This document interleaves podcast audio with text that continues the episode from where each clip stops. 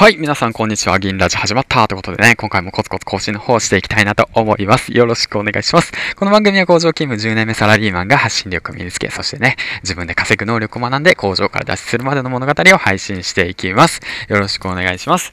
はい、というわけでね、えっ、ー、と、本日4本目の投稿ということでね、あれ、5本目か。5本目の投稿ということでね、コツコツ更新の方をしていきたいなと思います。ということなんですけども、皆さんね、なんとコツをつかみ始めてきて、どんどん上に上がってきてるんでね、よっしゃ、僕も頑張るぞと思ってね、またスイッチが入ったのでね、本当に皆さんには感謝したいなと思います。はい、ということでね、今回も頑張って配信の方していきたいなと思います。ということなんですけども、えー、っとね、実はね、育児休暇を10日目取得してね、やっとこそ慣れたなと思ったんですけども、やっぱりね、なかなか子供は寝てくれないということでね、さっきまでね、赤ちゃん抱っこしてね、ゆらゆらゆらゆらしながらね、本当なんかみんなのね、音声をね、ながら聞きしながらね、ゆらゆらゆらゆらしてね、あの、赤ちゃん寝るんですけどね、あの、よし、寝たと思ってね、あの、お、あのね、って言ったらな あのさ、ゆりかごっていうの、ゆりかごっていうのかなあれ、ベビーベッドか、ベビーベッドにね、置くんですよ。置いた瞬間にまた泣くんですよね。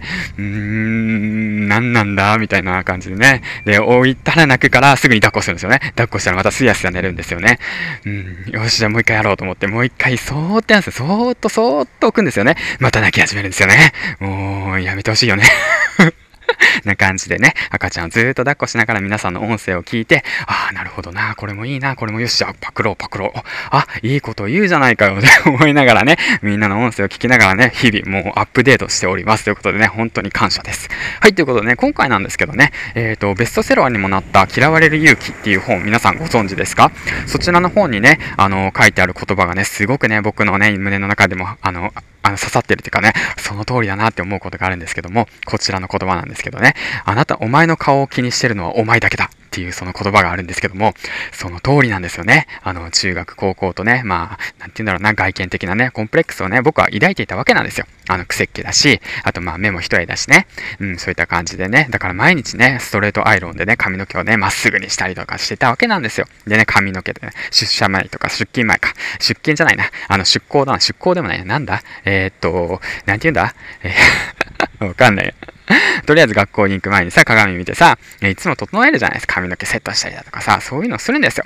だけども結局のところ、そんなこと気にしてるのは自分だけなんですよ。うん、ほんとね、その本を読んでね、思いました。うん、僕はあなたに好かれるために生きてるんじゃないです、と。そういうわけなんですよ。自分らしく、その自分の好きなことをね、楽しく、あの、やっていきましょうと。うん、そんなことを気にすんなよと。うん、ことをね、書いてあって、すごく後押された本なんですよね。うん。だから、お前の顔を気にしてるのはお前だけだと。だから、音声発信もそうなんですよ。あのね、声がね、なんかキモいだとかね、なんか嫌だなとかさ、え、何この声とか言って思うじゃないですか。いや、だけどそんなことね、僕思ってないですから。うん、そうだよ。だから思ってないですよ。だから、あなたの声がキモいと思ってるのは、あなただけなんです。はい。そこまでね、人ははみんな気にしておりません。ということでね、自信持って堂々とね、音声発信の方を続けていきましょうということをね、伝えたいなと思いました。もしね、気になるようであったら、あの、ベストセラー本嫌われる勇気聞いてみてください。